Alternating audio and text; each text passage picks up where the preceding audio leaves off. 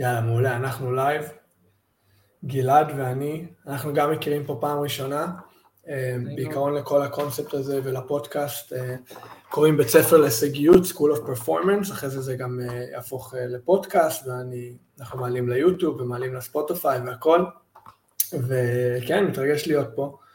כיף להכיר אנשים חדשים, ואני גם אמרתי לך עכשיו לפני דקה, אני גם מחכה להכיר אותך יותר וללמוד עליך יותר, וכיף שבאת.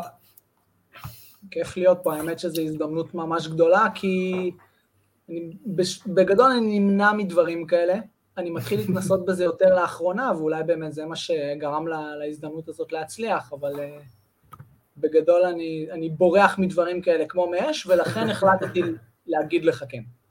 מדהים, אחי, מדהים.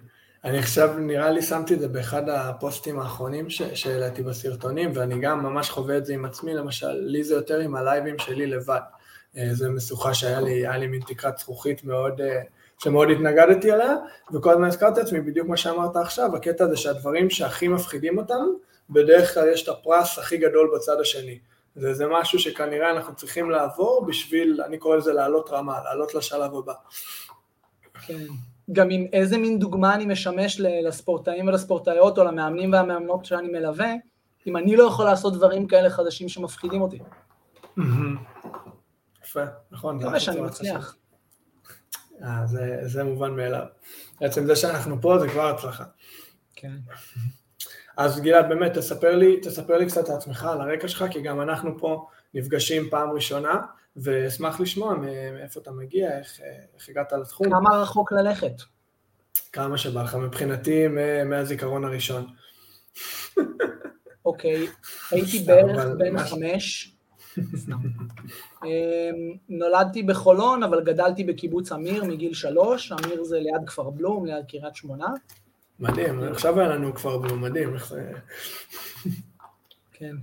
ומה עשיתי? שיחקתי כדורסל, שיחקתי כדורגל, התאמנתי בטניס, בקארטה, באתלטיקה, כל מיני דברים. היו הרבה הזדמנויות בקיבוץ. אה, הייתי מדריך בתנועת נוער, מגיל 15 כבר, כבר התחלתי להדריך. ויצאתי לשנת שירות אחרי שהבנתי שכדורסלן אני לא אהיה, ושנה אחרי זה לא התגייסתי לצה"ל בגלל איזושהי בעיה רפואית, ו... וזיו ברטנה, שהיה אז מאמן, מאמן ילדים ונערים בגליל העליון, אמר לי, למה אתה יושב בבית? בוא, בוא תעזור לי. באתי לעזור לו והפכתי למאמן כדורסל. שנה אחר כך התגייסתי ושירתתי בנחל בחיל חינוך, הייתי חלק מגרעין, שהגרעין אחר כך אה, עבר להיות אה, גרעין שמחנך בבתי ספר ובתנועות נוער בחולון.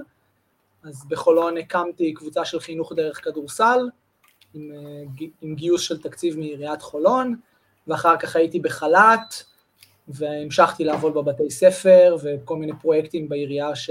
בעירייה בחולון, ואז הייתי צריך לבחור אם להישאר בגרעין, או להיות מאמן כדורסל. לצערי הייתי צריך לבחור, כי מאוד אהבתי את החיים האלה, ובחרתי לאמן כדורסל. עברתי לירושלים, ושם קיבלתי הזדמנות ראשונה לאמן קבוצת ליגה אה, בפסגת זאב, קיבלתי נערות בית מחוזית. אה, למרות שהייתי מאמן שנה ראשונה ולא ממש מנוסה, אה, כנראה הצלחנו, הצלחנו לא רע, הקבוצה גדלה מ-6 ל-15 שחקניות ועלינו ליגה. מדהים. שנה ראשונה? שנה ראשונה שאני מאמן. אשכרה. אנשים עובדים כל החיים. איזה בוסט זה לביטחון העצמי, כאילו. לגמרי. אמ, ולא ידעתי כלום, כי אני מסתכל, יש לי, יש לי פה ליד את הקלסר של, ה, של השנה הזאת.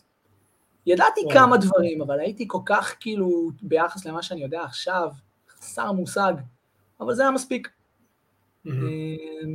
זהו, המשכתי גם לאמן שם ילדות ונשים, גם הייתי עוזר מאמן בנערים לאומית של הפועל ירושלים. אימנתי נערות בית לאומית וטרום קדטיות, ואז עברתי לעמק יזרעאל. בעמק יזרעאל הייתה מחלקת נערות מצוינת, אה, ואימנתי שם שנתיים ילדות ונערות בית, שזה עד גיל 16, ואימנתי שם בקבוצה אחת חמש שחקניות נבחרת, ששלוש מהן כבר עושות קריירה של בוגרים, והרביעית כרגע ויתרה על קריירה של בוגרים, כדי, אה, כדי להיות רופאה. היא לומדת עכשיו רפואה וואו. באיטליה. לא פחות. לא פחות, כן, ואתה יודע, מהקבוצות האלה גם יצאו עוד כל מיני קצינות ונשים שהן בסך הכל נשים נהדרות, גם אם לא שחקנים בכדורסל. ואז עברתי לגליל העליון, ו... והייתי שם מנהל מחלקת הנערות, רצינו לפתח קצת יותר, גדלתי שם, הם רצו מאוד שאני אבוא כמה שנים, ואז נוצרה הזדמנות, ורצינו לפתח את כדורסל הנשים והנערות בגליל העליון, אז התחלתי שם פרויקט, והוא התפתח ממש יפה, וגם שם עם הילדות הגענו לגמר גביע המדינה, ואז הייתה הזדמנות לעבור... בשנה הראשונה גם? לא, בשנה השנייה.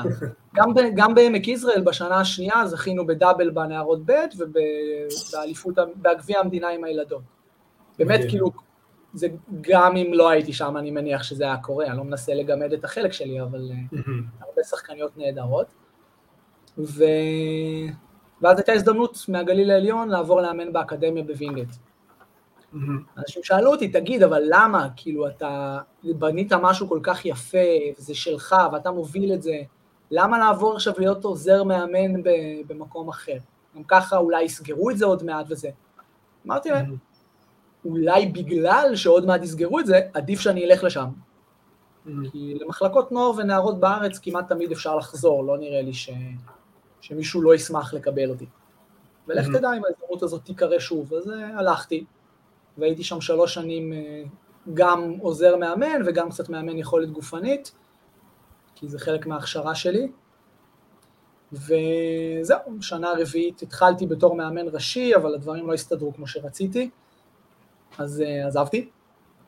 ושנה, כאילו לא, לא ישבתי בבית, אבל בערך חודש וחצי תהיתי מה אני הולך לעשות, אחר כך uh, אני ארחיב אחר כך על מה, מה זה גרם לי לעשות עם, ה, עם החיים שלי, אבל mm-hmm. עברתי להיות מאמן יכולת גופנית במרכז טניס בתל אביב, קצת mm-hmm. להרחיב אופקים. כאילו עזבת את הכדורסל קצת?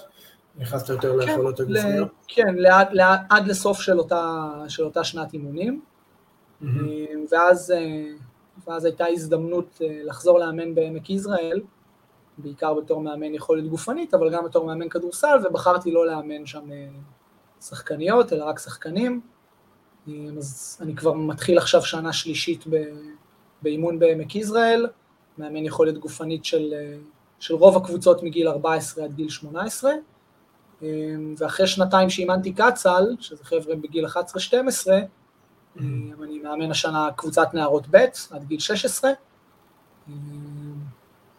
וכיף לי ממש, זה, זה כאילו הסקירה המקצועית. עכשיו הסקירה של, כן. ה, של הלימודים. כשעברתי לירושלים, ממש דומה. דומה, לא, לא יודע אם זה יהיה זה, לא יודע אם זה כזה ארוך. כשעברתי לירושלים רציתי שלא ישעמם לי בבוקר. היו לי שתיים וחצי קבוצות לאמן, אבל חוץ מזה לא הייתה לי עבודה אחרת, לא ראיתי את עצמי עושה דברים אחרים. אז נרשמתי ללימודי בלשנות. וואלה. בלשנות למי שלא יודע זה החקר של השפה, ויש הרבה תחומים ש... שאפשר לעשות אה, קריירה מעניינת בהם, גם במחקר, אבל בשילוב עם מדעי המוח, או עם אה, מחשבים, או בכלל בפסיכולוגיה או סוציולוגיה, יש הרבה מאוד דברים מעניינים. Mm-hmm. וזה נושא שאהבתי הרבה מאוד שנים. אז נרשמתי, ובאמת היה לי מאוד מעניין, וכמעט סיימתי את התואר, אבל אז נוצרה הזדמנות לעבור לעמק יזרעאל, ולא רציתי לעשות את הנסיעות הלוך וחזור, ולא היה אפשר להמשיך לימודי בלשנות באוניברסיטת חיפה, אז mm-hmm. זנחתי את זה. ועשיתי פסיכומטרי שנה אחר כך, ככה בלי ללמוד וזה, קיבלתי ציון די גבוה והתחלתי ללמוד פסיכולוגיה וחינוך במכללה בעמק יזרעאל, אבל אז עברתי לגליל העליון. Mm-hmm. ורציתי להמשיך גם בגליל העליון, והם מאוד עזרו לי במכללה בתל חי, אבל הבנתי אחרי איזה חצי סמסטר, שאני מוקף באנשים שמה שמעניין אותם זה אם זה יהיה במבחן או לא יהיה במבחן, mm-hmm. ושאולי זה לא המסלול בשבילי, אז זנחתי את זה.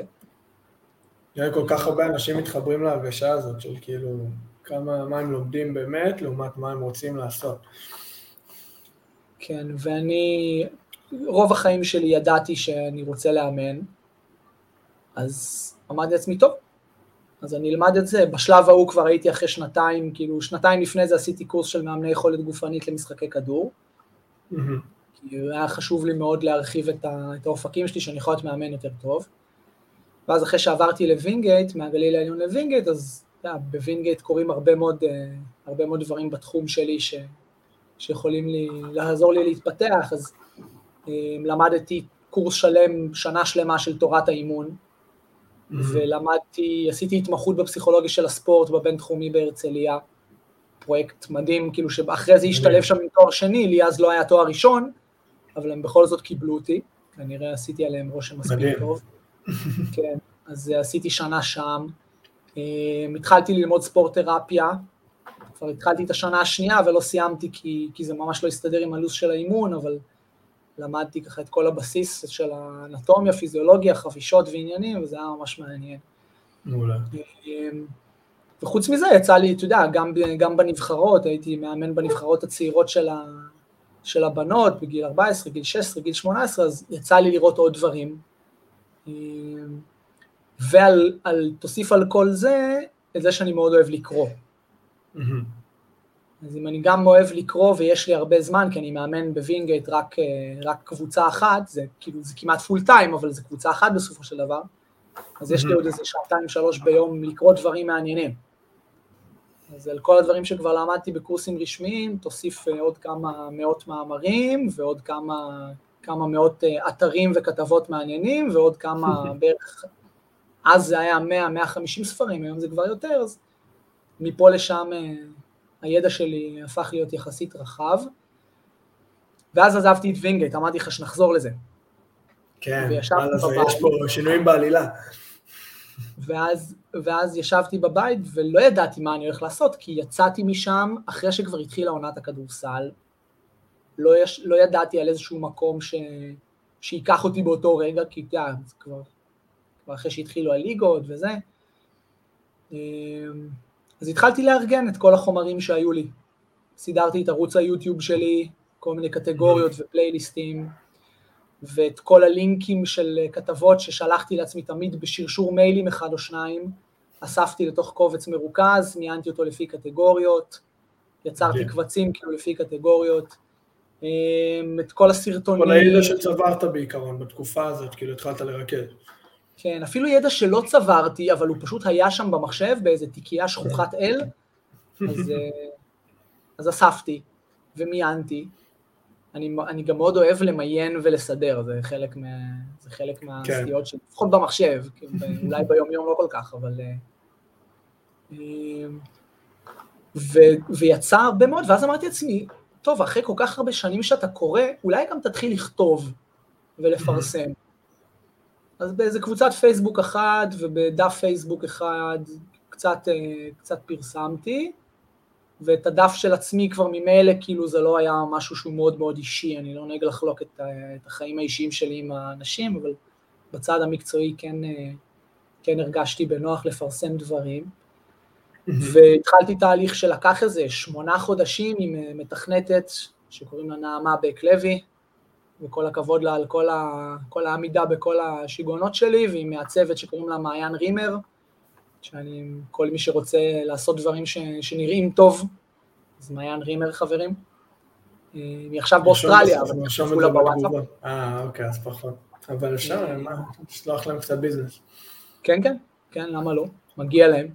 אה, אז רציתי שזה יתחיל ב, ביום הולדת שלי, בפברואר, אבל זה נמשך עד יולי. אבל ביולי האתר עלה לאוויר, היא ביולי לפני כמעט שלוש שנים. שזה בעצם, להיות ספציפי, זה בעצם האתר של להיכנס לאימון מנטלי? שהתחלת לבנות את הצד הזה?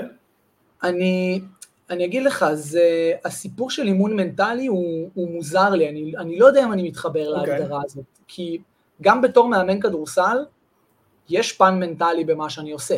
רוב מה שאני mm. עושה הוא מנטלי, הוא אפילו לא גופני או, או טכני או טקטי. וגם בתור מאמן יכולת גופנית, יש המון פנים מנטליים. אני כאילו... לגמרי. אני, אני לא מגדיר את עצמי בתור מאמן מנטלי, אני גם מאמן מנטלי, אם, אם כאילו אם אנשים מוכנים ל, להכניס אותי לקטגוריה הזאת, אני מאמן. Mm-hmm. ונראה לי שכל מאמן צריך שיהיה לו את, ה, את הפן הזה. אתה יודע, למדתי את זה, אני מתמחה בזה, אני קורא על זה המון כדי שאני אוכל לשלב דברים בעשייה שלי, ויש ספורטאיות או ספורטאים שעזרתי להם, כאילו, תחת ההגדרה של אימון מנטלי, אבל לא יודע אם אני הייתי קורא לעצמי מאמן מנטלי. איך היית קורא לתחום שלך? אני התייעצתי עם כמה אנשים, שאלתי אותם, מה, מה אני?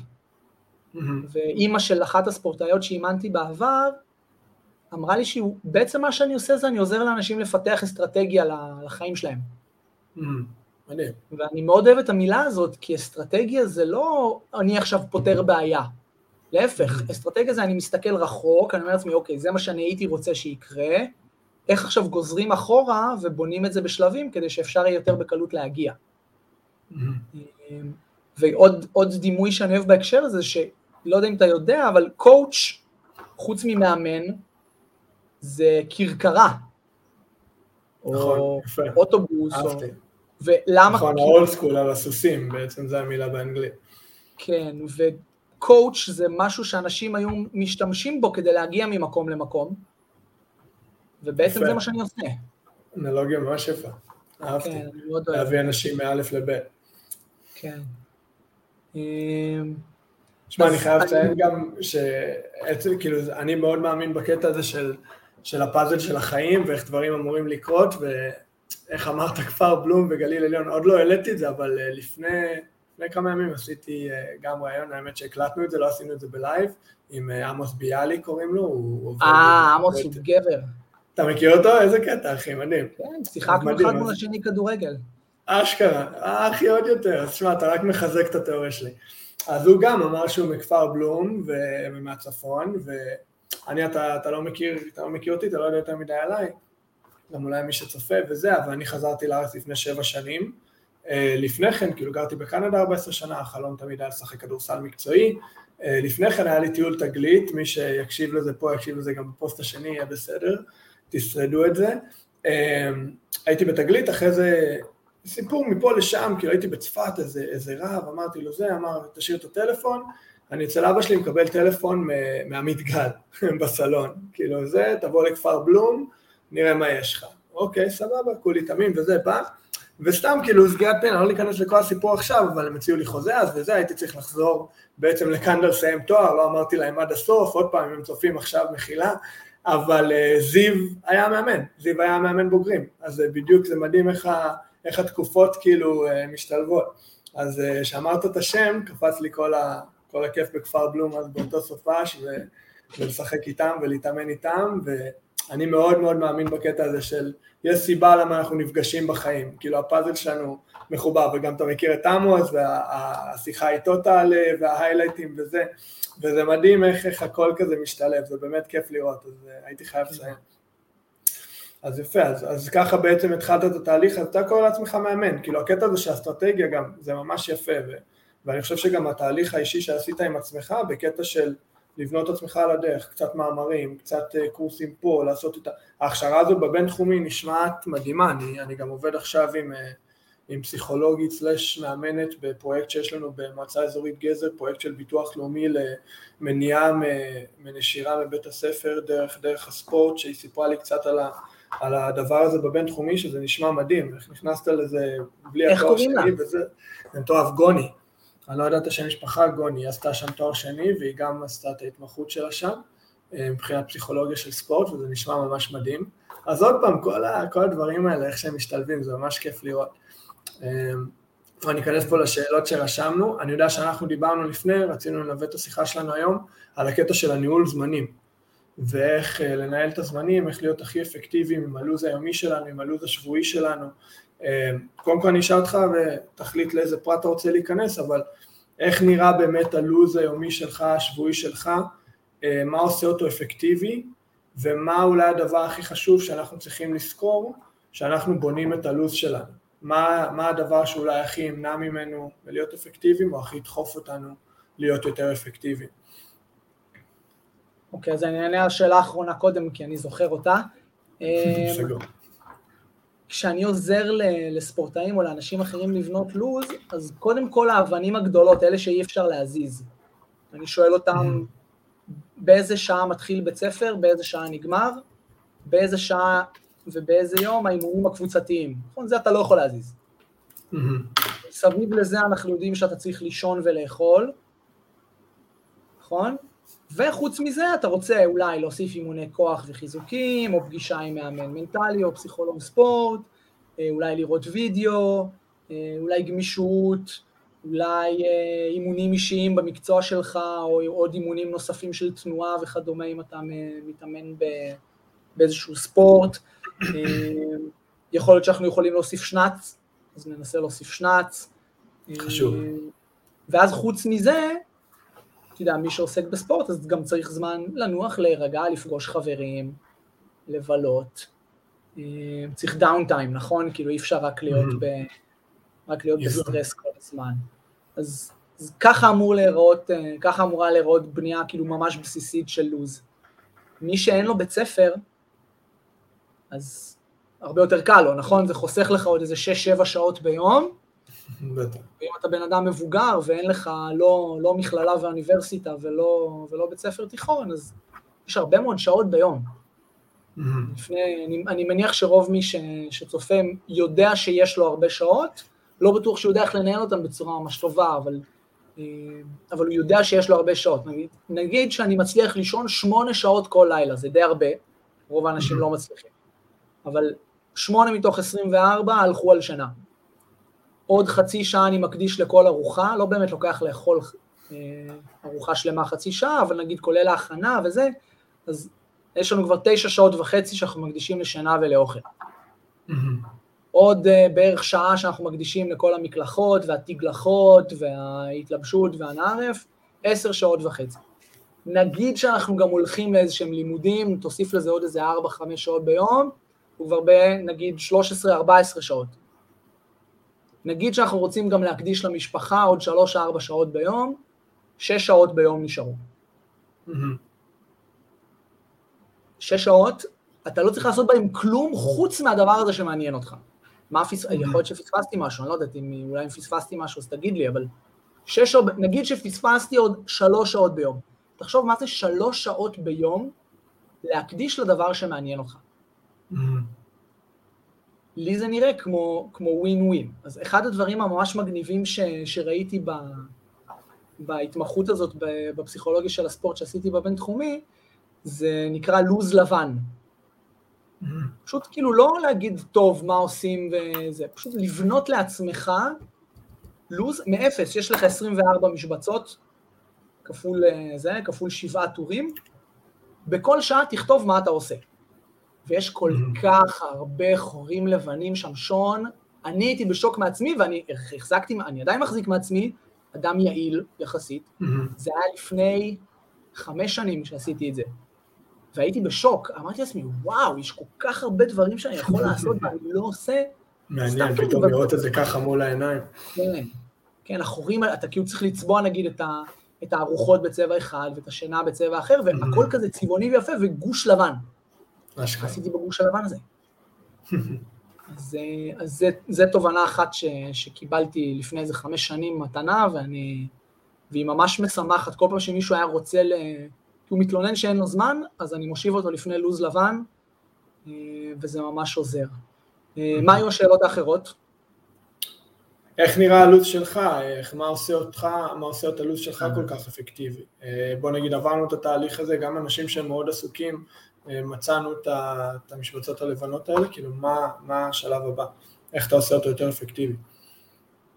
אוקיי, okay, אז קודם כל, אם אתה באמת כותב הכל, ואתה מגלה שיש לך בין שעתיים לשלוש ביום שהם חור לבן, אז צריך לחשוב על עצמך, אוקיי, איך אני מסדר את זה שהחור הלבן הזה לא סתם יהיה חור, אלא כאילו להזיז דברים ימינה ושמאלה כדי שאפשר יהיה להכניס לשם ברצף דברים שמעניינים אותי.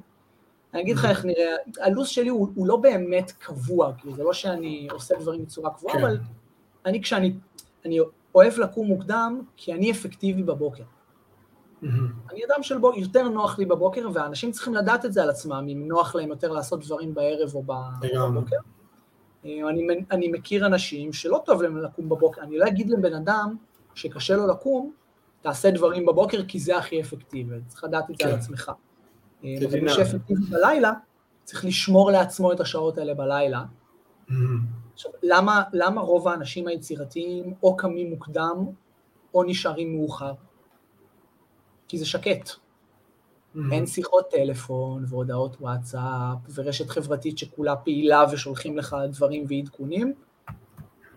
אז לי נוח בבוקר, אז אני קם בבוקר, ואחרי שאני מצחצח שיניים ו- ושותה כוס מים, אני מתיישב מול המחשב, ואני קודם כל מנקה את כל מה שהיה באימייל, בכל התזכורות שקפצו לי, ולא הספקתי לטפל בהם. איזה לו"ז שהייתי צריך לפנות ולא הספקתי, איזה מייל שרציתי לענות עליו ולא הצלחתי, איזה ניוזלטר שאני אוהב לקרוא אבל לא הספקתי ביום ששלחו לי, אז אולי להצליח לקרוא, לקרוא אותו כמה דקות. מאוד מאוד נעים וממש אה, מונע הסחות דעת לדעת שתיבת המייל שלך נקייה. עכשיו, איך עובד כאילו כל הסיפור של נוטיפיקיישנס באינסטגרם, בפייסבוק ובכל מה שמסביב? זה מלחיץ אותך, אתה כאילו, אתה אומר, אה, פספסתי משהו, אני חייב להיכנס. בגלל זה כשאני מתחיל את היום, כן, בדיוק. בדיוק, אתה מפחד לפספס, ואז כאילו אתה, mm. אתה נשאב לתוך זה. אז אני מתחיל את הבוקר בזה, גם במייל, אבל גם ברשתות החברתיות. אולי קרה משהו בטוויטר שפספסתי, אז אני כזה מנקה את זה, ובודק מה קרה בפייסבוק, ואם צריך לענות למישהו עונה. בדרך כלל אנשים כותבים לי אחרי עשר וחצי בלילה, אני בדרך כלל בדרך למיטה בשעה הזאת, אני כבר כאילו mm. מכבד את הדברים, ומדליק אור בבית. מה?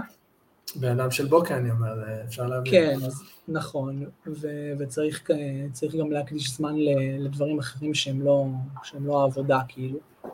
Mm-hmm. אז, ואחרי שניקיתי את הכל, אז אני מסתכל מה, מה מרכיב את הלו"ז שלי להיום. אתה עובר על זה ממש פיזית, כאילו בתחילת היום? כן, יש לי, יש לי, יש לי את הלו"ז של גוגל, שהוא לי הוא מאוד מאוד נוח. כשהייתי בגליל העליון גיליתי את זה, נועם כהן, שהיה אז המנהל של מחלקת הנוער, הראה לי שיש דבר כזה, זה מאוד הלחיץ אותי לקבל כלי חדש, אבל התחלתי להשתמש בו ו... ואני ממש אסיר תודה לנועם על זה עד היום. Mm-hmm. כתוב הכל, ואותי לימדו שמה שנכנס ללוז קורה. יש הבדל. לא יודע אם יצא לך לשמוע את הרעיון הזה, אבל יש הבדל בין to-do list לבין לוז. ב-to-do list זה רשום, כשעשית את זה אתה מסמן וי, אם לא עשית את זה, זה נשאר ב-to-do list. ומה שנכנס ללוז, קורה. עכשיו, יכול להיות שבאמת כאילו זה לקח יותר זמן ממה שחשבתי שזה ייקח, אז אני לא אסיים את זה באותו יום, אני אקבע לזה עוד משבצת בלוז גם, ב, גם ביום אחר, יום למחרת או ביום הבא שיהיה לי זמן. אבל אני מכניס דברים ללוז, ואז גם קופצות לי תזכורות, גם במייל וגם בטלפון, אם במקרה אני שוכח לעשות משהו, ואני לא מזיז את התזכורת הצידה עד שסיימתי. ואם אני יודע שאין לי זמן, אז אני מעביר את זה ליום אחר. אבל אני דואג שזה יהיה בלו"ז, כי אחרת זה לא יכול לקרות. בדיוק, יפה, זה מדהים, שמע, זה, זה כל כך נכון, הקטע הזה שאנחנו רושמים משהו, שאנחנו שמים משהו פיזית, כאילו נהיה במציאות. כל עוד הוא במחשבה וזה, זה הכל תיאוריות, זה הכל מחשבות, זה, זה יכול לקרות. וגם אתה אומר, גם אם אתה לא מספיק באותו חלון זמן לסיים את זה, אתה ממשיך את זה יום אחר, עדיין לקחת פעולה לקדם את זה. זה לא פשוט היה משהו ברשימה שלא לא התקדם באותו יום, זה עדיין משהו שנכנס ללוז הפיזי וקיבל תשומת לב. כן, בדיוק. אז אני, אתה יודע, אני, יש לי את האימונים אחרי הצהריים, האימונים של, ה, של הקבוצות, זה עוגן. Mm-hmm. המועדון לא יכול להזיז מלא דברים רק כי אני הייתי רוצה לעשות משהו אחר אחרי הצהריים, מן הסתם. אז יש את האימונים אחרי הצהריים, אני אוהב להגיע קודם, זה נראה לי מוזר להגיע בול לשעה של האימון או, או רבע שעה לפני יחד עם השחקנים או השחקניות. אז אני אוהב. להגיע לפני, גם כי אני נוהג רוב הזמן, אז צריך כאילו להתאושש מזה, לשבת קצת, לשתות. כוס מים, יש מזגן, אז, אה, אז להתארגן, לראות את השחקנים נכנסים, להגיד שלום, לראות איך הם עושים את החימום, שרוב הזמן זה משהו שאני אמור להיות אחראי עליו, אה, כאילו מראש אני יוצא קודם, אני גם לא אוהב להיתקע בפקקים, אז אני צריך לצאת לנסיעה של 50 דקות, אני צריך לצאת שעתיים לפני, כי אם במקרה זה ייקח שעה וחצי, כאילו אני אחר. מקודם דיברת קצת, כן, סליחה, תמשיך.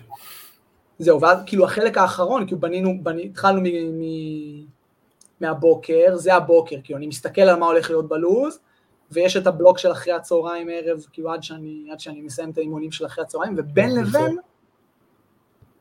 משובצים אה, גם סידורים כמו, לא יודע מה, סופרמרקט ו- ולקחת חבילה מהדואר ו- ומה יש עוד. כאילו הכל רשום, עד, עד לפרט, כל פעולה שאתה לוקח במשך היום, הכל רשום. כן, ללכת לחדר כושר. אם אני לא שם בלו"ז שעה ללכת לחדר כושר, אז ברור שיהיו מלא דברים אחרים. עכשיו, אני לא אוהב להיות לא עסוק. אז הכל מתמלא. וג'ני, הבת זוג שלי, תמיד צוחקת עליי, שאני כל הזמן כאילו ככה עם הזה, כי, כי אני לא יכול בלי זה, וזה נכון, אני כאילו, אני צריך ללמוד להירגע, ואני, התחושה הזאת של יש לי מה לעשות, היא מרגיעה אותי. ופתאום כשאין לי, כשאין לי מה לעשות, הסיפור של מנוחה הוא מאוד, אה, אותי הוא מלחיץ. אז אני מניח שבגלל זה אני גם מעורב בהרבה פרויקטים. ואז בין, כאילו, בין, ה, בין שמונה וחצי בערך בבוקר, אחרי שאני, שאני מניח את ג'ני ברכבת, ל-12 וחצי, אחת, שאני יוצא לה, לאימונים, זה הכל פרויקטים של דברים שמעניינים אותי. רובם עדיין לא מכניסים לי משכורת שאני יכול לעזור למשפחה שלי בעזרתה, אה, אבל אני מניח שגם זה בהמשך יתקדם. אה, אני בדיוק לפני איזה שבוע וחצי עשיתי רשימה של כל השיתופי פעולה שלי, ויצא לי איזה שבעה או שמונה שהם ongoing. אז יש פודקאסט, ויש uh, ספר שכתבנו וצריך לקדם, ויש איזה חוברת מעניינת שאנחנו רוצים לכתוב למאמנים, והיא ממש צריכה התייחסות נרחבת, uh, ויש את הפרויקט של מאמנטור, של ארגון מאמני הכדורסל, ש, שרוצה לקדם וללוות מאמנים, ועוד כמה דברים. ויש את האתר שלי שאני רוצה כל יום בשאיפה להכניס אליו משהו או לפרסם. ועוד ועוד ועוד. אז כן, לא חסר מה לעשות. מי שאוהב לעשות דברים תמיד ימצא. מה שאני שומע כנקודת מפתח, שאתה מדבר על החלונות האלה, על הלבן הזה בלו"ז, ואיך אתה ממלא את הזמן הזה מ-8 בבוקר למשל עד 12 וחצי, כאילו תעשה מה שמעניין אותך. הקטע הזה של להתחבר לעצמנו, ומה באמת, כאילו אם, אתה יודע מה, מה גרם לי לגלות את זה? זה הקורונה. קורונה עכשיו מגיעה, אין בתי ספר, אין, אין אימונים אישיים, אני למשל יש לי גם עסק לאנגלית, אין שיעורים פרטיים, הכל בזום, יש לך עכשיו יום שלם עם הידיים, וכמוני כמוך, לי לא לעשות כלום, זה מרגיש כאילו fuck, זה מרגיש כאילו משהו לא בסדר. חייב תמיד להיות באיזושהי תעסוקה, אם זה לשמור על כושר, אם זה מתיחות, אם זה אימון קליעות, אם זה שיעורים, מה שזה לא יהיה. ופתאום היה לך את הגוש זמן הזה ביד, תקופת קורונה, כולנו בסגר, מה שזה לא היה, כולנו בבית, אתה בוחר, מה, מה היית עושה עם הזמן הזה, אתה מבין? ופתאום זה שם אותנו במצב, מה באמת מעניין אותי? כאילו אני לא יודע אם, אם, אני יכול לדבר על עצמי, אני לא יודע אם הייתי באמת מגיע לפרט, אם לא היה את, הסיטואציה הזאת שמכריחה אותי עכשיו לשבת עם עצמי ולהגיד מה באמת מעניין אותך, אם זה היה תלוי בך, למה היית מקדיש את הזמן? כאילו, לא שום, שום מניע חיצוני, אתה מול עצמך. וזה מה שאני שומע בכל הדברים האלה שאתה עושה, שזה כל הזמן צץ מחדש. שזה, זה מה שבאמת מעניין אותי, זה, זה לא בשביל המשכורת, זה לא בשביל הבוס שלי, זה לא בשביל הבת זוג שלי או חברים שלי, זה אני מול עצמי, נהנה, נהנה להעביר את הזמן ככה, נהנה ללמוד על זה, נהנה לקרוא על זה. אני חושב שככל שאנחנו עושים את זה יותר ברור עם עצמנו, הלו"ז כאילו מתמלא. פתאום החלונות האלה כל הזמן, אתה מצליח כל הזמן להכניס פה עוד פרויקט, להכניס עוד זה.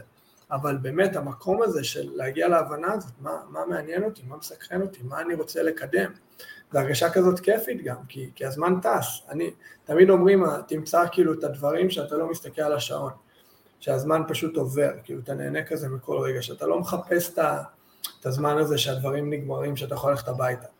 אז כאילו הקטע הזה שאתה לא, לא מחפש את זה גם, מבחינתך שיהיה ככה כל היום, הזמן פשוט עובר. רציתי לשאול אותך על, על הרוטינת בוקר, אני יצא לי לקרוא על זה קצת ועשיתי קצת מחקרים שלי והתחלתי להשתמש בזה, מה אתה חושב על זה? על הקטע של מה הדבר שאתה עושה בשנייה שאתה פותח את העיניים. אני מאוד שם לב שכשאני קם, מתי שזה לא יהיה, אם הדבר הראשון שאני עושה זה, זה בטלפון, ואני מקבל גם את האור של הטלפון, שיש כל מיני מחקרים שאומרים איזה השפעה יש לזה על המוח, לעומת אם הדבר הראשון שאני עושה זה פותח את החלון, פותח את התריס, ומקבל אור טבעי, האם הדבר הראשון שאני עושה זה נכנס למניות או לדברים האלה או להודעות בפייסבוק או למיילים ויש שם איזה מין אפקט של לחץ גם, האם הדבר הראשון שאני עושה זה לעשות את הרשימות שלי, של להסתכל על הלו"ז שלי, המטרות שלי לאותו יום, אני שם לב עם עצמי כמה זה משפיע על איך שהיום שלי נראה וזה יכול להיות כאילו חלון של 30 שניות, אה, מעניין אותי מה אתה חושב על זה. תראה, הסיפור עם, ה, עם האור הכחול הזה של, ה, של המכשירים הניידים, זה שהוא מאיר אותך. נכון? כי הוא מפ... mm-hmm. כאילו מפריע לך, מפריע לך לייצר מלטונין ומפריע לך להיכנס למצב של שינה. Mm-hmm. לא נראה לי בעיה לעשות את זה כשאתה מתעורר, כי ממילא כאילו רצית לקום. אז אלא אם כן רצית mm-hmm. לקום כדי לרוץ או לעשות איזושהי פעילות בחוץ, אתה קם, אני קם כדי לעשות דברים מול המחשב או מול הטלפון הנייד, אז אני לא רואה בעיה בלגשת למחשב או לטלפון הנייד. הדבר הראשון שאני עושה בבוקר זה לזנק מהמיטה, כי הטל... ה... ה... אני לא משתמש בטלפון נייד בשביל להעיר אותי. שעון חשמל כזה רגיל, זה אלקטרוני שמצפצף כזה, אה, אה, אה, והוא לא מפסיק עד שאני מכבה אותו, הוא בצד השני של החדר. מעולה. כי אני, למד, אני למדתי שאם אתה רוצה לקום, לקום זה לא כמו להתעורר. לקום, אתה צריך כאילו לעמוד על הרגליים, אתה לא יכול לקום ולהישאר במאוזן במיטה. אז אני שם את השעון המעורר רחוק ממני, ואז אני קם. חכם, יפה. אז הדבר הראשון שאני עושה כשאני מתעורר, זה קם. רץ מהר לכבות את זה, שזה לא יפריע לג'ני, יוצא בשקט מהחדר, צחצח שיניים, שותה כוס מים. זה קודם כל מה שאני עושה. אחרי זה, בהנחה שכאילו מה שאני צריך לעשות זה לנקות את שאריות נוטיפיקיישנס וה, והמיילים שלא mm-hmm. השתמשתי בהם, אז כן, אני מתיישב ליד המחשב, זה מה שאני עושה. אני, כיוון שאני mm-hmm. יודע גם למצוא לעצמי זמן לקרוא תוך כדי, או להקשיב תוך כדי, או לצפות תוך כדי היום, אני לא מרגיש שזה כאילו, אם אני, אני, אני לא צריך לנצל את השעות הראשונות של היום בלי מסכים, כי יהיה לי גם שעות בלי מסכים במהלך היום. רוב mm-hmm. היום שלי הוא כאילו, רוב היום של האימון הוא לא מול מסך. אז הבוקר זה, יש לי איזה שלוש-ארבע שעות מול מסך. Mm-hmm. אבל אה, לא נראה לי קריטי, בעיקר בגלל שהבעיה העיקרית של זה זה שזה מעיר אותך ואתה קמת בבוקר, אז מה הבעיה להתעורר? אני חושב שמה, אני מסכים איתך, אני חושב שמה שחשוב שם זה התוכן. כאילו אם אתה עכשיו מתעסק בלגלוש, לגלגל בפייסבוק, אתה מבין, והשוואות וזה, או אם אתה מתעסק בסתם השקעות או דברים כאלה, ויש שם כל מיני לחצים של עלה, ירד, אתה יודע, גם דברים שהם מותנים מהסביבה, אם, אם עלה אז אני שמח, אם ירד כנראה שאני אתחיל את היום בבאסה, כל מיני דברים כאלה.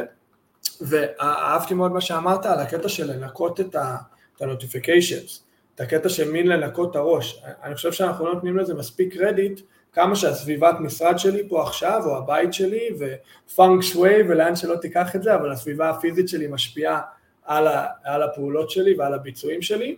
אותו דבר גם המין ניקיון כזה במכשיר הזה שאנחנו סוחבים איתנו לכל כיוון ובכל דקה של יום. אם יש שם כל דבר משהו ש... סליחה, כל הזמן משהו שלוקח את התשומת לב שלי, אם אני לא עושה משהו בעניין, התשומת, שלי, התשומת לב שלי חלקית לפחות תמיד תהיה שם. ואם אני מצליח דבר ראשון בבוקר לנקות את זה ולבוא מקו ישר, מקו, מקו חלק, אז אני חושב שהאנרגיה שלי במשך היום הרבה יותר אפקטיבית, זה משהו שאנחנו אולי לא נותנים לו מספיק אנרגיה. זה אחלה הרגל. כן. כן, אני גם חושב שזה נבע מזה ש... שאני יודע שאני מתעסק יותר מדי ברשתות החברתיות, פשוט בגלל שזה מקור אדיר להשראה ולאינפורמציה, אני כאילו, אני אומר לעצמי, וואו, הם עושים את זה, וההוא עושה את זה, והיא כתבה על זה, וזה זה אנשים שמעניינים אותי, אתה יודע, אני כאילו אוסף, אני מכניס לתיקיות, אני מוסיף לקובץ של הלינקים, אני כאילו, זה מעניין אותי, אני לומד מזה, אני כאילו, אני כותב ניוזלטר כבר שנתיים וחצי בערך, בין פעם לפעמיים בחודש, זה מעניין אותי לקרוא ניוזלטרים של אחרים. אני, אני רוצה לדעת מה אפשר לעשות כדי לתת, אה, לתת תחושה למי שקורא, שמישהו חשב עליו, שהוא רוצה שיהיה לו מעניין, mm-hmm. שהוא, שהוא זורק לשם דברים שהם חשובים. כי אני, הניוזלטר זה לא מין, אצלי לפחות, זה לא קטע של לאסוף כמה שיותר לידים כדי אחר, אני כאילו, אני יכול למכור דברים, אני מניח שכאילו שיש לי דברים למכור, אבל אני אני לפחות עכשיו, כאילו, ב, ב, בתקופה שאני נמצא בה בחיים שלי, אני רוצה שאנשים ידעו שאם הם רוצים לקרוא משהו מעניין, בטח כזה שהוא רלוונטי לספורטאים ולמאמנים, הם יכולים לבוא. אף אחד כאילו לא יטריד אותם. כן. כן, בהצעות מכירה, או במבצעים מיוחדים, או בכל מיני הפעלות באינסטגרם או דברים, כאילו אני ממש רוצה שהם ידעו לבוא. יכול להיות שבהמשך, כאילו, אני, אני אעביר את מרכז הכובד שלי כן. מאימון בפועל ליצירת תוכן שהוא אונליין, ואז יכול להיות שזה ישתנה, אבל כאילו, על, על הניוזלטר אני תמיד מזכיר לאנשים שזה בחינם וזה תמיד יהיה, כי כי אני לא מנסה לקדם איזושהי אג'נדה נסתרת. זה אותנטי, זה נשמע מאוד אותנטי, מאוד, מאוד מהלב, מאוד... כן, כי אני, הדבר הראשון ש, שחשבתי לעצמי כשהתחלתי ליצור את האתר, זה שאני, אין משהו בעברית שמרכז חומר לספורטאים ולמאמנים אה, בצורה מסודרת ולפי קטגוריות. Mm-hmm. יש מן הסתם באנגלית יש כמה כאלה, בכל מיני נושאים. בעברית זה לא שאין אנשים שיודעים דברים ו- ומפרסמים דברים, יש, והם בתחומים מסוימים הם כמובן יודעים לא פחות ממני, אם לא יותר, אבל אין mm-hmm. מקום אחד שמסדר את הדברים ומרכז אותם. אז אני, אתה יודע, בזמן שיש לי, זה לא העבודה שלי כרגע, אבל בזמן שיש לי אז אני אוסף עוד משהו ומכניס עוד mm-hmm. משהו, ומשתדל לייצר כל מיני פרויקטים אה, שעשויים לעניין, כמו פרויקט שעשיתי עם מנהלים מקצועיים של מחלקות כדורסל, שאלתי אותם שאלות והם ענו, או פרויקטים מאמני mm-hmm. יכולת גופנית, שגם שאלתי אותם, ו... ו... ואז כאילו כל אחד יכול להיכנס, להריץ ממש חיפוש קצרצר ולמצוא דברים שבטוח יעזרו לו. מגניב. אה, מה, זה גם מגניב, דומה מאוד לפרויקט הזה, זה, זה נטו בא, זה נשמע, תקן אותי אם אני טועה, אבל זה נשמע שזה נטו בא מלתת ערך. הקטע הזה של יש לנו ידע לתת ערך לאנשים, מי שייכנס ירוויח. אני, אתה יודע מה, אני אפילו לא חושב על כאילו לתת ערך, כי מה, זה, זה נראה, לפני שנתיים או שלוש, כשזה רק עלה, אז לא חשבתי כאילו שאני יותר מיוחד מאחרים, או שיש לי, פשוט כאילו מצאתי, חיפשתי דרך להוציא החוצה את הדברים שכבר קראתי ושמעתי. אמרתי, אין את זה בעברית, צריך שיהיה את זה בעברית. אמ, ואני ממשיך עכשיו... ראית איזה משהו שחסר כאילו בזה, ורצית למלא את ה... כן, כי יהיה קשה מאוד לקדם את תרבות הספורט ואת תרבות האימון בארץ, בלי שאנשים יוכלו לצפות ולקרוא דברים בעברית.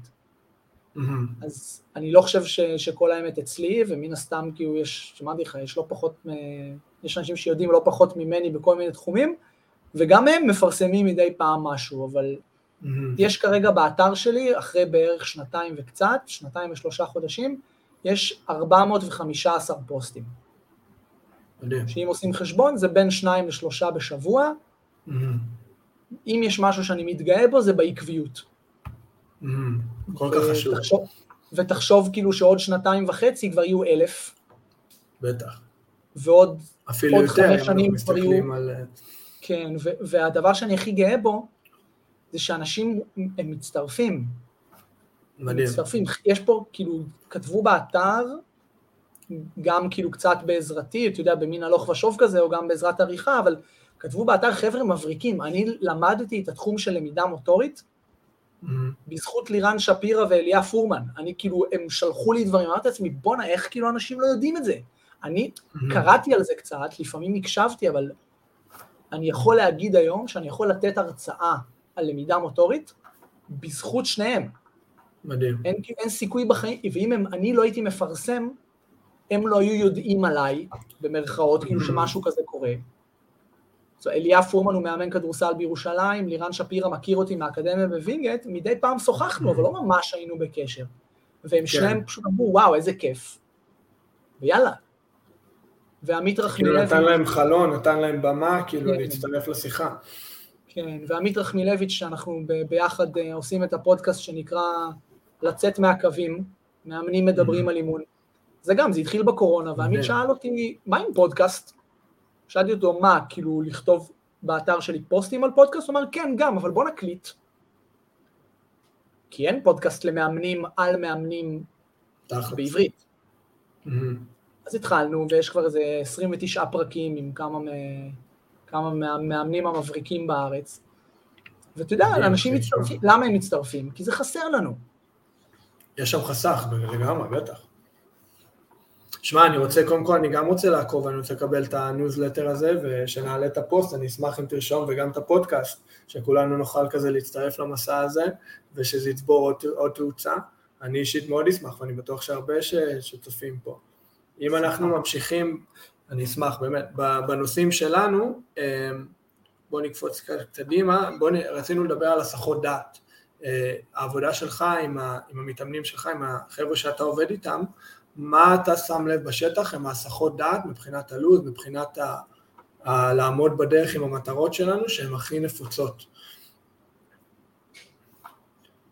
נראה לי שהסחת דעת הכי נפוצה זה מה עושים אחרים. השוואה. כן, הוא, למה השחקן הזה עושה את התרגיל הזה ואני לא? כי זה מה שמתאים לו וזה מה שמתאים לך. יכול להיות שעוד שנה אתה גם תעשה את זה, או כשתסיים את השלב הזה באימון כוח שלך אז תעבור לשלב הבא. יכול להיות שהוא עושה את זה כי הוא ראה את זה באיזה, באיזה יוטיוב אחד, באיזה סרטון יוטיוב, והוא חושב שזה מגניב, זה לא אומר שזה טוב לו, זה לא אומר שזה יהיה טוב לך, אבל הוא עושה. ו, ועוד הסחת דעת זה, אתה יודע, אה, קובי בריינט עושה את זה, אני גם רוצה. סבבה, אבל קובי בריינט כאילו הוא לא צריך לקום לבית ספר בשש וחצי, להיות שם עד ארבע, לחטוף איזה חתיכת סנדוויץ' ולהיכנס לאימון של שעה וחצי. קובי בריינט יכול לקום בארבע בבוקר, כי אחרי שהוא מבלה את הבוקר עם המשפחה שלו, הוא יכול גם לישון צהריים ולעשות עוד אימון בצהריים. לך אין זה, כי אתה יכול לישון בצהריים, זה כנראה יהיה על חשבון שיעור ספרות. זה פדיחות, נכון? כאילו, לא היית רוצה להירדם למורה מול הפרצוף. בניסיון אני אומר שלא. כן, אז זה, זה הסחת דעת, אתה, אתה לא מודע בכלל לזה שזה לא מתאים לך, זה לא השלב שלך, זה, ברמת האסטרטגיה אין שום, אין שום סיבה שתעשה את זה, אבל אני רוצה. מה, אני, קובי, אני רוצה להיות יותר טוב מקובי בריינט? רוצה. אז למה שאני לא אעשה את מה שהוא עשה? כי הוא עשה את זה בגיל 24, ואתה בן 16, יש כל מיני דברים שצריך להתחשב בהם. זה שתי הסחות דעת מאוד רציניות, כאילו גם היוטיוב כאילו והאינסטגרם וכל מה שמסביב, וגם זה שלידי ואני רואה אותו ואני רוצה גם. אה, עוד הסחה... סליחה, לפני שזה, שאני פשוט לא אשכח, תזכור את הבאה, אה, יש שם נקודה מאוד מעניינת גם של ילדים בעיקר, ואני חושב שכולנו, כי אנחנו רוצים את כל הטוב שהבן אדם המפורסם הזה, הבן אדם הזה הגיע אליו, אבל אז זו השוואה שקל לעשות, אבל מה עם ההשוואה למה הוא עשה להגיע לשם, מה היא עשתה כדי זה? אנחנו צריכים ללמוד גם לעשות את ההשוואה הזאת, כי אנחנו לא יכולים לקבל רק את הפירות. המוסר עבודה, הדרך חייבת להיכלל שם גם בשיחה, גם בהשוואה. אם אני רוצה להשוות את עצמי לתוצאות של אחרים, אני באותה שיחה חייב גם להשוות את עצמי לדרך שהם לקחו להגיע לשם. אני לא יכול לצפות שאני פשוט אקפוץ לקו סיום ויפגוש אותם שם. כן, באת להגיד עוד אחד? אמ, אני לא זוכר, אבל כן, תוך כדי שאמרת זה העלה לי, זה העלה לי משפט שאני, הוא, הוא גם חידד לי את מה אני רוצה לעשות בחיים. שאנשים mm-hmm. מעריכים יותר מדי מה הם יכולים לעשות בשנה, ומעריכים פחות מדי את מה הם יכולים לעשות בעשר שנים. Mm-hmm. מדהים. ואני מסתכל על מה שאני... זה כל כך נכון. כן, אני מסתכל על מה שאני עושה, ואני בסך הכל שנתיים וחצי בתוך, ה, בתוך התחום הזה של כאילו לייצר תוכן שהוא, שיכול לעזור למאמנים ולספורטאים, ויש כמה מאות אנשים, אולי כבר כמה אלפים, לא יודע, כמה מאות אנשים לפחות ש, שנמצאים כאילו בשיחה ועוקבים אחריי וקוראים דברים ולפעמים גם מזהים אותי. ו, וזה אפילו לא בזכות פרסום, אני כאילו אין שום פרסום ממומן, או קמפיינים, או מבצעים, או, אבל זה בסך הכל שנתיים וחצי, ואני אומר לעצמי, ואם אני אעשה את זה עוד עשר שנים, ואני אמשיך לעשות, כאילו, ואם אני אעשה את זה עוד חמש עשרה שנים, האם הייתי מתכנן קמפיין של שנה, אין שום סיכוי בעולם שזה היה מוצלח כמו מה שקורה עכשיו. א', כי זה לא היה נוח, זה היה מאוד לחוץ. וב', זה לא היה אותנטי. ואני עושה עכשיו מה שאני יכול לעשות, אני לא, אני לא תחת שום לו"ז חיצוני, אין איזה מישהו שמממן אותי ומכריח אותי לעשות.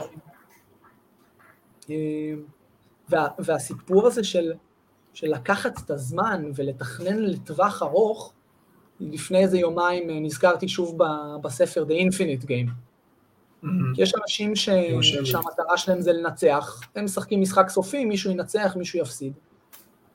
ויש אנשים שהם משחקים משחק שהמטרה שלהם זה שהמשחק יימשך. וזה בדיוק המטרה שלי, אני קראתי את הספר הזה, ואני אמרתי לעצמי, וואו, כולם צריכים לדעת את זה. אני רוצה שאימון בארץ יימשך. לא רק אימון ספורט, באופן כללי, כאילו, אנשים ש... שרוצים שמישהו ייקח אותם ממקום אחד למקום שני. אני רוצה שאנשים ידעו שזה לטווח ארוך. אני יכול לעשות עוד כמה שקלים, אבל אולי, כאילו, אולי אני לא אשיג את המטרה.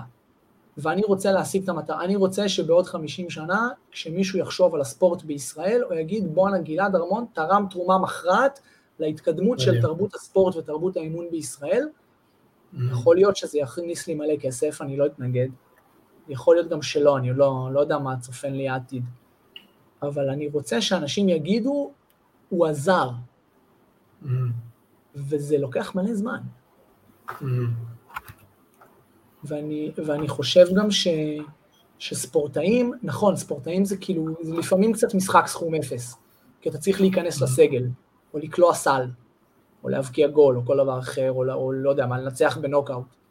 אה, אבל בסופו של דבר, הקריירה שלך היא הרבה יותר ארוכה ממה שאתה מסוגל בכלל לדמיין, כי אני מדבר עכשיו עם ילדים בני 13, 14, 15. הם בטירוף להיות כמו קובי בריינט, אבל קובי בריינט בגיל 15, הוא עוד לא היה זה. הוא היה, כאילו, הוא, הוא היה יוצא דופן, הוא בדיוק התחיל לגבוה, אבל הוא לא היה זה. והם, השיא שלהם צריך להיות בגיל 16. אני שואל אותם, מתי התחלת להתאמן? המקדימים שביניהם אומרים לי, בגיל 7, בגיל 8. אתה מתאמן 7-8 שנים, זה המון, נכון? אתה כבר יודע מלא. תאר לעצמך שהשיא שלך יהיה עוד 11 שנים. כן. תחשוב כאילו כמה עוד אפשר להשיג. ההסתכלות טווח ארוך הזה. חייבים, וזה כאילו, זה כל כך, לי זה כל כך ברור עכשיו, שזה, כאילו, זה מוזר לי שאנשים עדיין לא רואים, אבל מן הסתם, כאילו, איך הם ידעו? אז הם עוד לא נתקלו בזה אף פעם. אז... נשמע ממש מעניין הספר כן, סיימון סינק עשה עבודה טובה, הוא רוב הזמן עושה עבודה טובה. אז סיימון סינק גדול, אני רושם. תשמע, זה, זה מזכיר לי לפני, העליתי פוסטים לפני, לפני לא מזמן, שדיברנו שם על העניין של there is no finish line. מאוד דומה, infinite game, there is no finish line. עכשיו, כמובן שיש לנו מטרות, וכמובן שיש דברים שהם מאוד ברורים, שאנחנו רוצים להגיע לדברים מאוד ספציפיים, ואנחנו רוצים לעשות את זה בטווח זמן מסוים, וזה, אבל באמת, במקום הזה, אני אז שייכתי את זה ל, ל, לגדילה עצמית, כאילו התפתחות אישית, אבל בעצם בכל דבר שאנחנו רוצים, הקטע הזה שאני יותר טוב מאיך שהייתי אתמול, שאני כל הזמן לוקח צעד קדימה. אין לי איזה מטרה מסוימת שאני ארוויח מיליון שקל, אני אהיה מרוצה, שאני אגיע לליגת העל, אני אהיה מרוצה, שאני אגיע ל-NBA, אני אהיה מרוצה. כאילו, עוד פעם, יש לנו את המטרות האלה, אבל פה זה, זה יותר העניין הזה, ואני מנחש שזה מה שהספר הזה גם מדבר, הקטע הזה של כל הזמן להתקדם, כל הזמן לגדול, כל הזמן זה, לא להציב איזה קו ששם כאילו זהו, מיצינו, אני יכול עכשיו להרים רגליים. כן, כי, כי זה אף פעם לא קורה גם. הרי תמיד mm-hmm. מי שיש לו מיליון רוצה שני מיליון. תמיד יהיה משהו. ומי שהגיע להיות שחקן בסגל ליגת העל, רוצה להיות על המגרש, ומי שדרך על המגרש רוצה להיות בחמישייה, ומי שבחמישייה רוצה לקלוע 15 נקודות ולמסור 8 אסיסטים, ומי שעשה את זה רוצה להגיע לנבחרת, ומי שהגיע לנבחרת רוצה לשחק, כי תמיד יש עוד משהו. ואז שתיגמר לך הקריירה, אוקיי, ולא תהיה לך קריירה שנייה, תהיה לך. ובקריירה השנייה מה? נכון, אתם פשוט צריכים, מה הקטע של, של, של uh, הנאה ושל flow? כאילו, מה, מה הקטע שלהם? שאתה לא שם לב לדברים החיצוניים, אתה עושה את זה כי זה טוב לך. אתה בזה. אתה לא מתעסק במשהו אחר. זה לא של... אתה, צריך שיהיו לך מטרות. אבל אוקיי, השגת את המטרה, זהו. אפשר כאילו להגיד לחבר'ה להתראות, תודה רבה, אני אראה אתכם בחיים הבאים. לא, מה פתאום, תבוא עוד מטרה. Mm-hmm. אז צריך שיהיו מטרות, אבל כמו שאמרת, אז אנחנו משחקים משחק שהוא, שהוא קצת ארוך יותר, ואני גם הייתי רוצה כאילו, את יודעת, יום אחד יהיו לי ילדים, אולי אפילו נכדים. אני הייתי רוצה שהם ישמעו שאני עושה משהו שהוא טוב לי, שאני אוהב אותו. זה נראה לי כמו, כמו אחלה השראה, וגם כאילו, לא רק הילדים שלי, בכלל, אנשים כאילו צריכים לדעת שהדרך הכי טובה ליהנות מהחיים האלה זה ליהנות מהחיים האלה. לא לשאוף למשהו שאולי כשאני אשיג אותו אני אהנה. עכשיו אני צריך. אז יהיה טוב, לגמרי. זה בדיוק לאן גם הראש שלי הלך, הקטע הזה של, בדיוק דיברנו על זה, אני זוכר שמעתי קטעים של איתן עזריה ודיברנו על זה בדיוק באחד הלייבים, הקטע הזה ש... אז אני אגיע, אז אני אגיע למה שזה לא יהיה, לקלוע עשר נקודות במשחק, פעם הבאה שאני אקלע עשר נקודות במשחק זה לא יהיה מתוק כמו הפעם הראשונה, עכשיו זה יהיה, כל פעם שאני אעשה את זה, זה יהיה פחות ופחות, יותר, פחות ופחות מתוק. אני כל הזמן אני ארצה לדחוף ואני ארצה לעלות, כל הקטע הזה של ליהנות מהרגע, ליהנות מעכשיו, לא שזה יגיע, שאני אקלע 10, שאני אקלע 20, שאני אקלע 40, אז אני אהיה שמח, כי תמיד יהיה עוד משהו, כאילו תמיד זה, זה ירגיש מעולה בפעם הראשונה, אבל מה יקרה בפעם השנייה? אם אני לא מצליח להעריך את זה על הדרך, זה רק עניין של זמן, עד שאני אתמסס, יש משפט שאני מאוד אוהב, אמ, שהוא אומר, באנגלית זה The second we take things for granted, we're on our way to losing them. בשנייה שאנחנו לוקחים דברים כמובן מאליו, זה כאילו רק עניין של זמן. כי אם לקחתי את זה עכשיו, זה רק עניין של זמן עד שני. ואפשר להיכנס לזה יותר לעומק, אבל זה מצית את אותה נקודה, הקטע הזה של ליהנות ממה שיש עכשיו, לא לחפש את הדברים האלה שהם יגיעו, אז אני אהיה שמח. כן.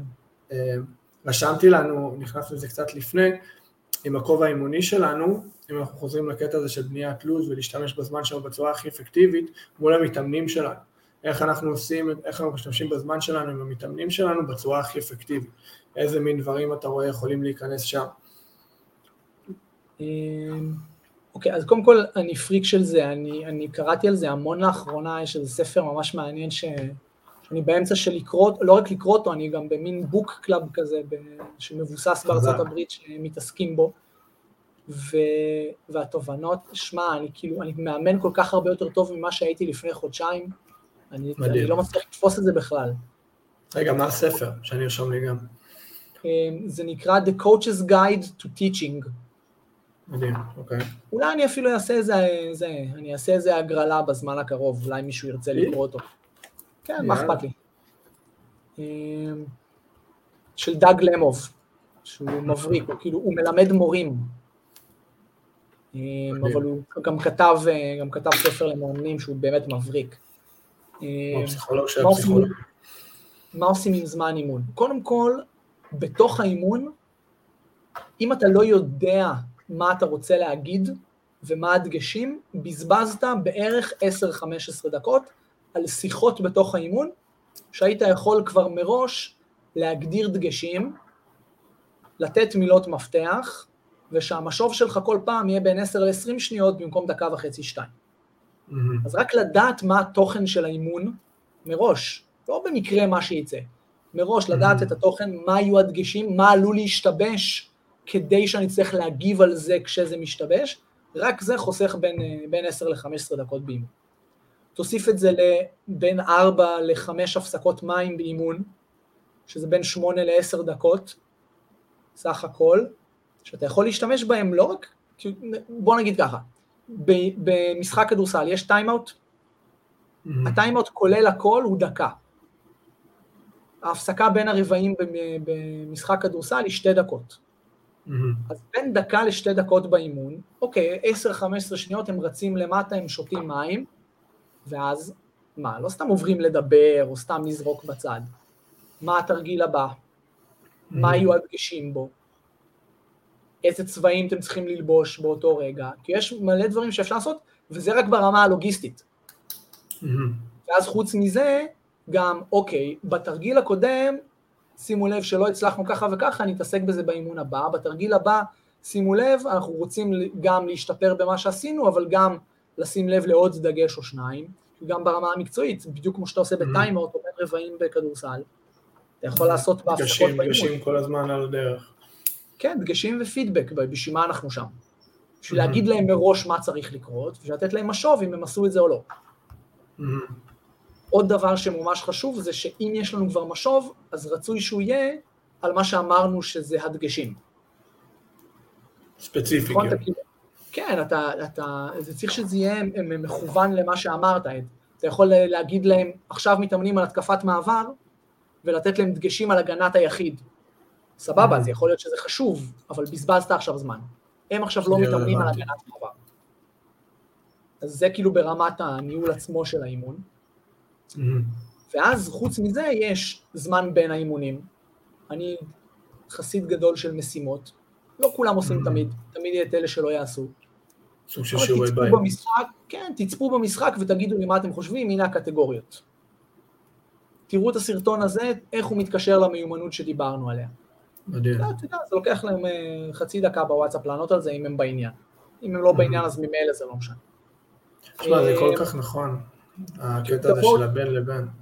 כן, תבואו לפני האימון, בעיקר במקומות שאין הסעות וכל אחד אה, מגיע ב, או באוטובוס או, ב, או עם רכב של ההורים, תבואו חצי שעה לפני האימון, תעשו את התרגילים האלה והאלה והאלה, או ברמה הטכנית, או ברמה הגופנית, לא משנה. נשארים אחרי האימון, עושים את התרגילים האלה והאלה, כל אחד עובד על המשימה החודשית שהוא בחר לעצמו. מדהים. יוצאים הביתה. בקטע שהם יוצרים את זה. אני כאילו, אגב בניית לו"ז, אני מאמין גדול בלתת משימות לעצמי.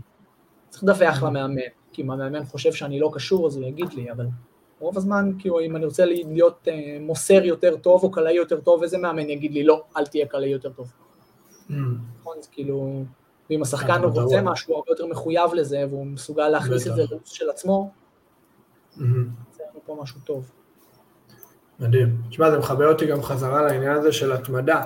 אפילו קח את זה למקום הכי פשוט של, כאילו, עזוב את הקטע של המטרות, ואם הם באמת ישתפרו, אם הם לא, למרות שבטוח שהם כן, כי ככל שהם עובדים על משהו, המיומנות הזאת תשתפר.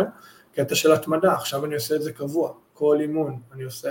עכשיו, לא משנה מה תכניס בחלון הזה, עצם זה שהחלון הזה יוצא לפועל, בונה את השריר הזה של התמדה, מה שאמרת מקודם, שזה כל כך נכון. עוד פעם, איך החיים מתחברים.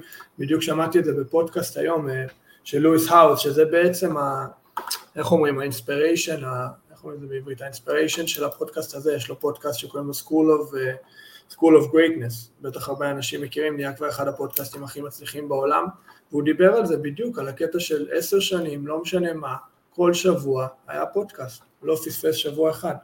התמדה, התמדה, התמדה, התמדה, בסוף הפירות יגיעו. לבנות את השריר הזה שלא משנה מה, אני עושה את מה שאמרתי, לא משנה מה, זה יוצא לפועל. לאן זה ילך, זה כבר דינמי, זה כבר לא בשליטה שלי. אבל מה שכן בשליטה שלי זה עצם זה שאני עושה את הפעולה. כמו עם הלו"ז, עצם זה שזה רשום, זה יוצא לפועל. אם זה על רשימה בטלפון, מטרות, כוונות יפהפיות, אבל לא בהכרח זה באמת יצא לפועל. אני רוצה לפני, אה, כי אנחנו פה בדיוק בשעה, לפני כיוון סיום, שאלה ש... ואני בטוח שאנחנו יכולים להמשיך את השיחה הזאת עוד, עוד שעות נוספות, אם, אם לא, לא היית... כדאי, אני, לא, אני אדם של בוקר. באתי להגיד בדיוק, אם לא היית בן אדם של בוקר, אבל אנחנו עוד נמצא זמן ונעשה עוד הרבה שיחות בעתיד. שאלה שאנחנו אה, תמיד מסיימים איתה, זה אם אתה היית יכול לתפוס את גלעד בתחילת דרכו, לפני שבע, שמונה, עשר שנים, מה שזה לא היה, כמאמן, ממש בהתחל, בתחילת הדרך, איזה עצה, איזה דברים היית אומר לו שהיה חוסך ממך המון, המון אנרגיה מבוזבזת לאורך הדרך, המון כאבי ראש, אה, אם היית יכול אה, לייעץ לו.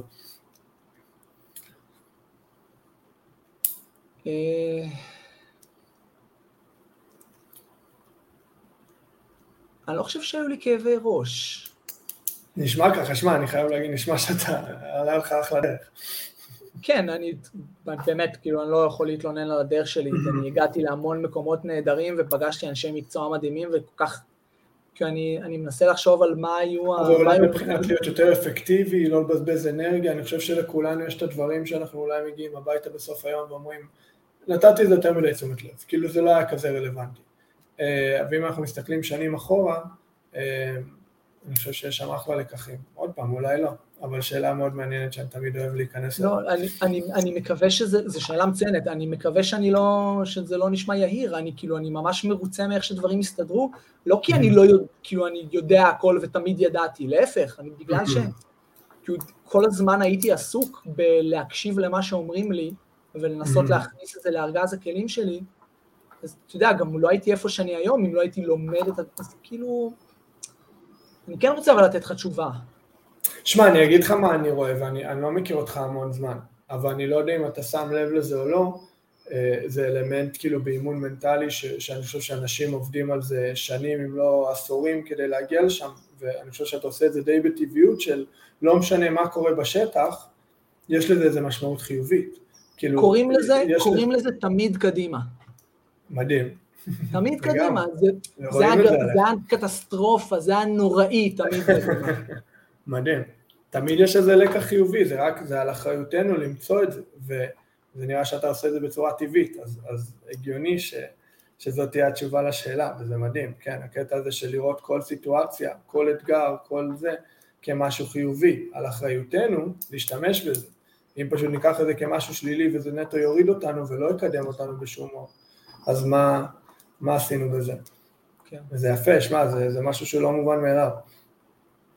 מקווה שאני אצליח לשמר את זה מספיק שנים. אני מאמין שכן. כל עוד תקום מוקדם. כל עוד כן. תקום מוקדם. מדהים, אחי, מדהים. באמת, יכולנו להמשיך לדבר וזה, אבל, אבל זה, נראה לי זה, זה מספק אותנו להיום, זה באמת מדהים, ויצאה אחלה שיחה גם, אני זוכר דיברנו על השאלות לפני וזה, וזה ממש כיף לראות לאן השיחה זורמת ולאן זה לוקח אותנו. גם בזה אני צריך להשתפר, ואני גאה בעצמי שאמרתי, טוב, יאללה, בוא נזרום, כי אני לא רוצה לדעת השאלות. גדול, גדול. הרגשתי, הרגשתי שזה ידרוש ממך משהו, מדהים. יופי, אחלה. בסדר, שלב שלב, מדהים. מעניין מה תהיה בשיחה הבאה, אני כבר מחכה לזה. באמת מעניין. תודה רבה. תודה רבה, גלעד, נעים להכיר. אנחנו נשאר בקשר, אני בטוח שנעשה נעשה עוד, עוד דברים ביחד. מאוד מאוד באמת שמחתי להכיר אותך יותר לעומק, ואחלה מסרים. אחלה מסרים. תודה לכל מי שצפה, אני, אני אחרי זה אוסיף גם את הקישור של, ה, של הפודקאסט ושל הערוץ יוטיוב בתגובות ואני גם, אני, אני מאוד אשמח ואני מתכוון לזה, אני לא אומר את זה סתם, לקבל את הניוזלטר, את הקישור לניוזלטר ולפודקאסט שלכם, שיהיה פה גם לנו וגם לצופים ולאנשים בתגובות, ויאללה, שלב ראשון, מעניין מה יהיה בשיחה הבאה. מעניין. מדהים, תודה רבה לכולם. ביי חבר'ה, תודה.